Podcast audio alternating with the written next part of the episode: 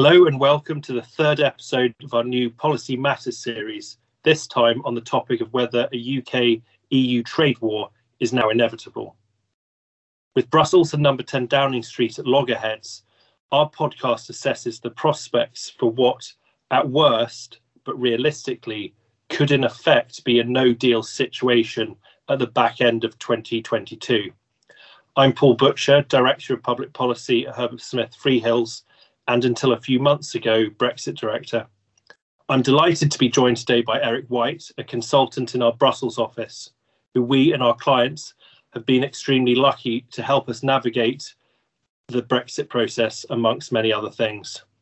Eric rejoined our firm shortly after the Brexit referendum, following over three decades at the EU Commission's legal service, where, amongst other things, he headed up their trade policy and WTO team. Thanks for sharing your thoughts today, Eric. I'm delighted, and thank you for having me on your podcast. Great, thanks, Eric. So, the topic today, on one level, might seem to be a niche issue. Most listeners won't have significant trade between either Great Britain and Northern Ireland and or between Northern Ireland and the Republic of Ireland. But there are possible escalations that are conceivable and indeed actively talked about, which could lead within a matter of weeks to the EU giving a notice to terminate the entire EU UK trade cooperation agreement on 12 months' notice, or just the trade bit on nine months' notice, and of course, the word just there, somewhat of an understatement. So, in this podcast, we'll cover what the disagreement is between the EU and the UK currently, what the UK is threatening to do if its demands aren't met, and what the EU might do in response, and how that might in turn put us back into what might be termed a Groundhog Day no deal scenario before uh, the end of this year coming.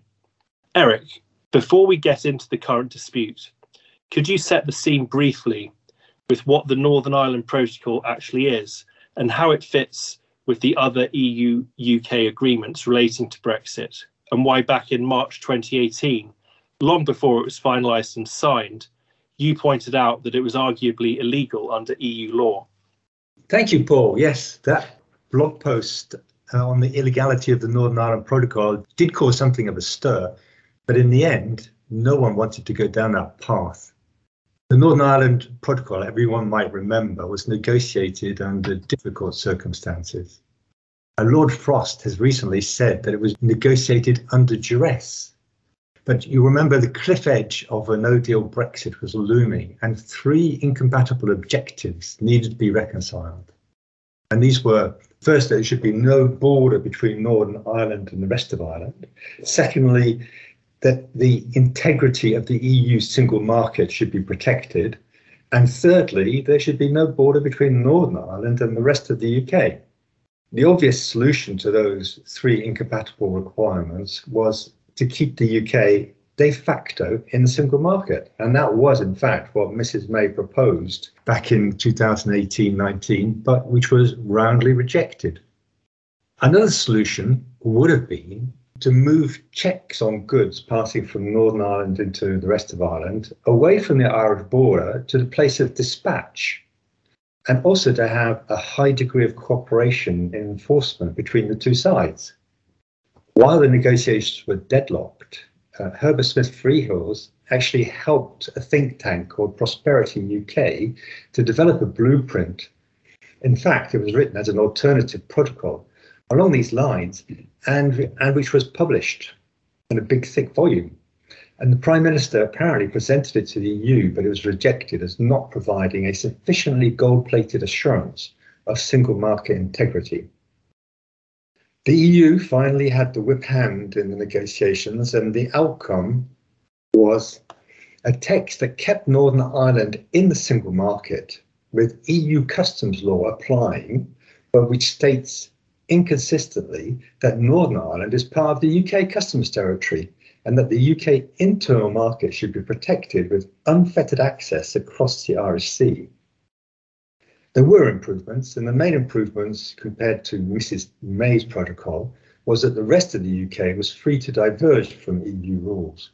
and that the part of the protocol that kept Northern Ireland in the single market could be terminated following a complex procedure if it no longer had the consent of the people of Northern Ireland. Thanks, Eric. So this is this has been um, going on for a while. These these issues. Um, in a nutshell, what's the current argument about? Well, they say that the proof of a pudding is in the eating, and the proof of this protocol has been in its attempted implementation. It is only recently that most people have started to realize what it means. And, you know, for example, products imported into Northern Ireland that are at risk of passing into the EU need to comply with EU rules. And the EU has, through clever drafting in the protocol, ensured that this means that it must be proven that they cannot move or there's no risk of them moving into the EU. This is rarely the case. So imagine a lorry load of goods destined for a Northern Ireland supermarket. This test applies in principle to each product. And as we've all heard, consumers care when their favourite sausages are no longer available. The protocol is therefore already causing problems, even though the UK has delayed implementing many controls by unilaterally extending the grace period for, for, which was included for some controls that the EU had originally accorded. There are other irritants that are already visible that I will mention, and in particular, um, something that disturbs lots of people is when they take their pets out of Northern Ireland into the UK, they're subject to EU quarantine rules when returning. And then also, um, another irritant is that some medicines which are authorised in the UK are no longer authorised under EU legislation, which applies in Northern Ireland, and so are not available to the NHS in Northern Ireland, which therefore needs to use more expensive alternatives. This has led the UK to argue that the Northern Ireland Protocol is unsustainable in its present form. And so asks the EU to, first of all, reduce the number of checks for goods moving from Great Britain into Northern Ireland. And secondly, reduce the requirements for those goods to comply with EU standards and rules. To this, the UK government adds a further demand of a rather different nature, and that is to remove or to water down, at least, the role of the European Court of Justice in the governance mechanism of the protocol. This is a highly emotive subject for some, and it is indeed quite unprecedented for a government to agree that its compliance with obligations under an agreement should be decided by the courts of the other party. Not even the European Economic Area countries, which are in the EU single market, have done that. The UK, however, did agree to it. Thanks, Eric. There's a lot of uh, emotive stuff uh, caught up in all of this. Um, from the reports, it seems that EU have moved quite a lot already on the first of those issues, um, which is the reducing the number of checks for goods and moving from Great Britain to Northern Ireland and moved on the second to some extent. Um, in other words, the, the reducing requirements for those goods to comply with EU standards. But on the third issue you mentioned, relating to the um, European Court of Justice, the EU's um, had much less appetite to engage. So if the UK doesn't get what it wants, and negotiations are ongoing now, um, what's the legal weapon that they've been talking about in other words, could you tell us about Article 16, please? Yes, certainly. I wrote about this recently in the View from Brussels, uh, one of the View from Brussels blog posts, which is on our website. So the protocol, like many international agreements, contains what is termed a safeguard clause. And that allows a party to depart from its obligations where, and I quote from the protocol in this case, the application of this protocol leads to serious economic, societal, or environmental difficulties that are liable to persist or to a diversion of trade. End of quote. The UK considers that unrest and threat of and a threat of more unrest in Northern Ireland therefore justifies the application of this clause. The EU has fiercely opposed the threat of, of invoking Article 16 and threatens a trade war, and indeed even the termination of the Trade and Cooperation Agreement. Despite this bluster from the EU, the UK threat of invoking Article 16 in principle can be justified in legal terms. So let me explain what safeguard clauses are. The reason why safeguard clauses are included in international agreements is to facilitate their conclusion by providing reassurance that there is a get out in the event of adverse developments. Scaremongers opposing ratification of an agreement can be disarmed by pointing to the possibility of invoking a safeguard clause in case of difficulty. There's an understanding amongst negotiators of international agreements that these clauses are safety valves to be used in emergencies and in response to unforeseen developments, not as a means of avoiding the clear implications of obligations consciously undertaken.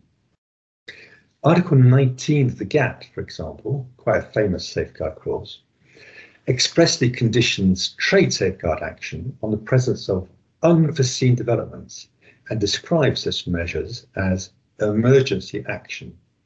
International agreements do not allow safeguard action to be taken without cost. They typically allow the other party under certain conditions to suspend equivalent obligations under the agreement in order to rebalance the respective rights and obligations under the agreement.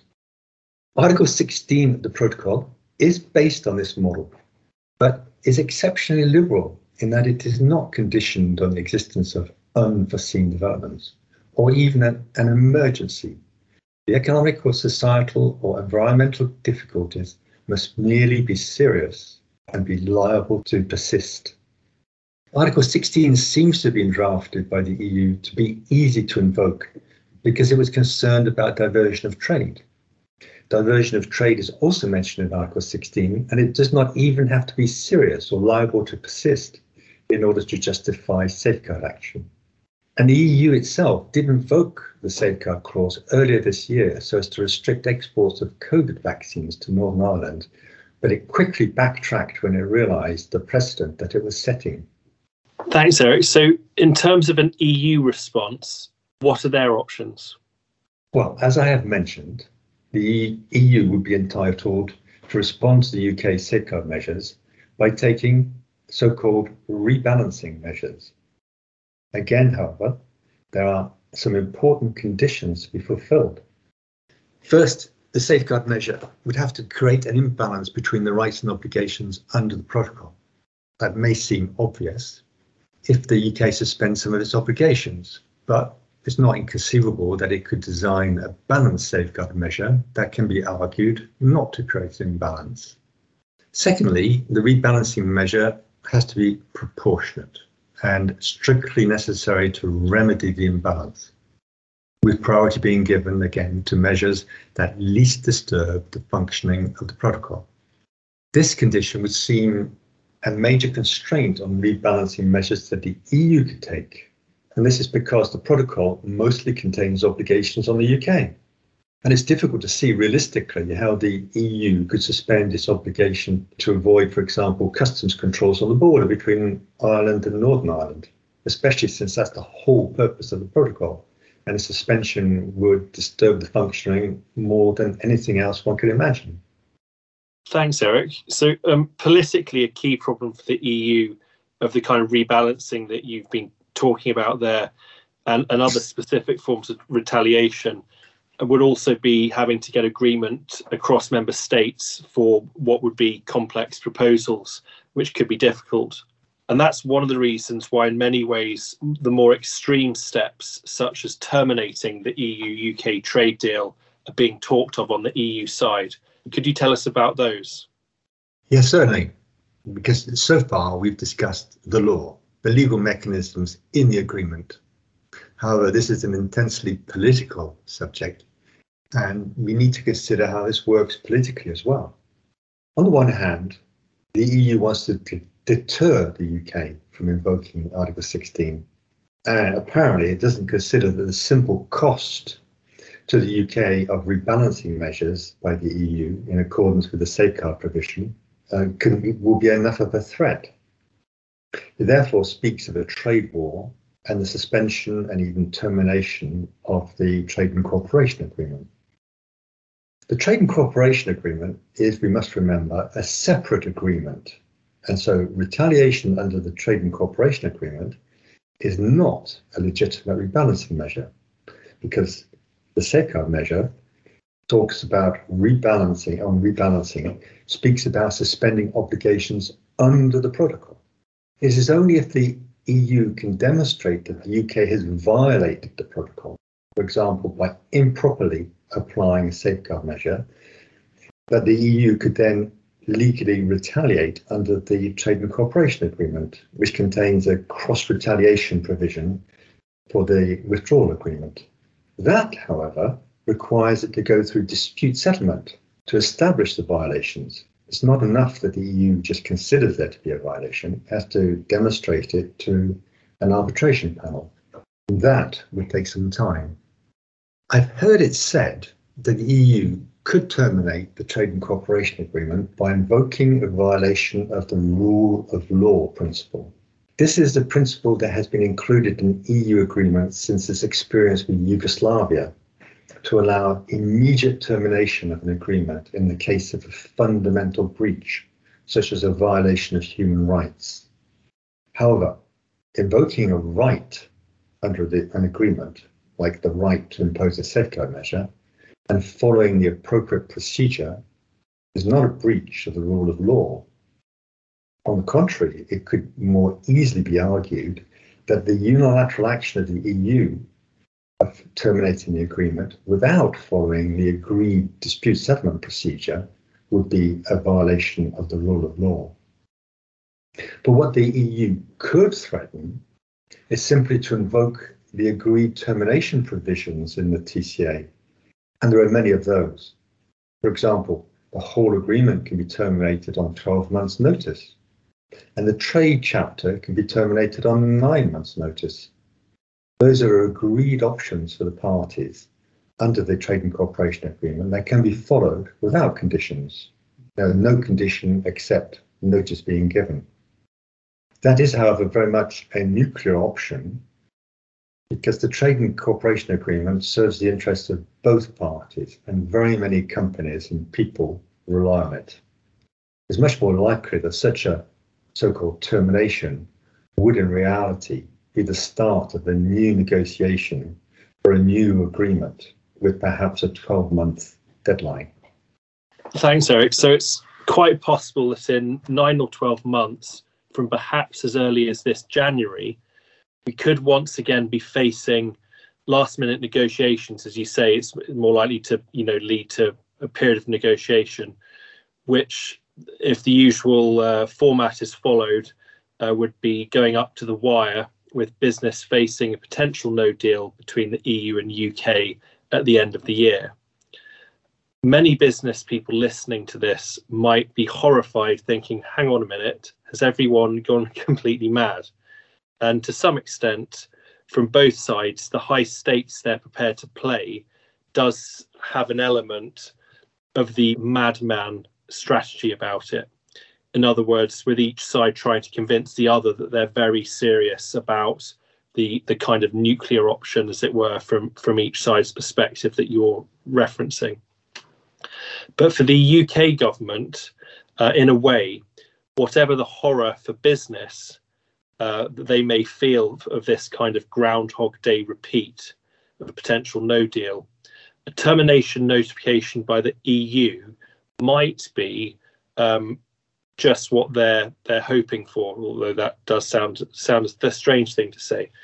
But that's the the argument um, that fits in with that is that it allows an extended period in which, due to those Article 16 safeguard measures that you've referred to, the UK um, w- will have um, led to a position where, amongst other things, there essentially won't be a border between Great Britain and Northern Ireland, and also no new border in rea- in reality between the Republic of Ireland and Northern Ireland either.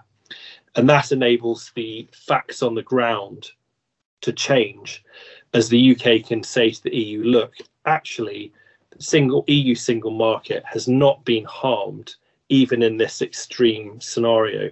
And so the EU's concerns on that are exaggerated in practice. So surely we can just get back round the table in these negotiations and we can come up with a pragmatic solution that everyone can be happy with. And of course, with the Northern Ireland elections happening in May, there's a lot of focus um, for the UK government on trying to de escalate the tensions there. And in that regard, the EU faces pressures too. Um, at the moment, um, the EU are facing the UK government triggering Article 16. But as you pointed out, Eric, in your recent view from Brussels, after two years, the people of Northern Ireland have a democratic consent mechanism built into the protocol, which could effectively lead to the similar impact to Article 16, except if they did it that way round, then it would be the people of Northern Ireland that had triggered it rather than the UK, which would be much harder politically for the EU to deal with. Eric, could you touch on on that consent mechanism, please? Yes, with pleasure. Well, first, just let me say, uh, perhaps all the work we did for Prosperity UK to draft an alternative protocol won't be wasted after all, because uh, effectively, as what we uh, said was that uh, this border is not such a serious problem in the modern world. You can move the controls away from the border and just have lots yeah. of cooperation between the parties, and um, that you don't need um, to, to, to apply EU law in Northern Ireland against the will of the people. But uh, yeah, all right. The other mechanism, which might lead to the same result, actually, is um, a very important. Uh, the, because this is the new part of the protocol that was negotiated. And it, it, it means that those provisions in the protocol that keep Northern Ireland in the EU single market can be terminated if it no longer if they no longer have the consent of the people of Northern Ireland. The procedure is complex because it involves participation of the various institutions in Northern Ireland and make sure that both communities in Northern Ireland have their have their say in the outcome. But if discontent in Northern Ireland is, is sufficiently serious and those conditions of consultation and uh, decision making are met, that part of the agreement that keeps Northern Ireland in the EU market will cease to apply. Uh, there's two-year period of notice. So the, the, the institution in Northern Ireland comes to its decision and says we don't want this anymore, and then um, the single market provisions will stop applying two years after that. And that, of course, provides an opportunity for another renegotiation, but this time with a two-year deadline. Um, I think it's anticipating this logic um, that it, that the it's because of this logic that the EU has put together a package of measures recently to address the most serious irritants that have arisen under the protocol. So it's, it's proposing to unilaterally reduce the customs and sanitary controls on goods entering from the UK, uh, and also to um, to adopt new rules authorising the use of UK medicines in Northern Ireland. Because in the end, the protocol has no future if the people of Northern Ireland do not want it. Also, for this reason, the EU proposes to boost uh, an institution or a committee which is provided for in the protocol called the Joint Consultative Working Group and even proposes to develop yet more mechanisms so as to allow the people of Northern Ireland to have a say in the rules that will apply to them. Because you have to remember that all new EU rules concerning the internal market will automatically apply to Northern Ireland, even though Northern Ireland has got no say in voting for those measures. So there is an, an effort to try and ensure that there is some consultation of the people of Northern Ireland um, in the adoption of these new laws. But the EU is clearly of the view that it's better to nip the discontent in Northern Ireland that is brewing in the bud rather than to let it fester and destroy the whole protocol in the end. Thanks, Eric. So I think in practice, of course, that means that we could end up with a negotiated agreement rather than some of these, you know, Article 16 being triggered. Although at the moment, um, I wouldn't be betting uh, either way, uh, but it looks like we'll be finding out in, in January. Lord Frost tweeted a couple of days ago that intense negotiations are continuing this week. With the hope of making worthwhile progress towards agreed solutions before Christmas. But it does seem that we'll have to wait until January to see exactly how this plays out. Uh, many thanks for the discussion today, Eric. If Article 16 is indeed triggered, then I suspect we'll be back discussing this again fairly soon. But more generally, uh, listeners can subscribe to our Policy Matters blog via hsfnotes.com forward slash policy matters. And also do subscribe to our Policy Matters podcast series. The first episode was on the global energy crisis, and the second on the UK's version of that crisis. Thanks very much for listening, and thanks very much, Eric. Thank you, Paul.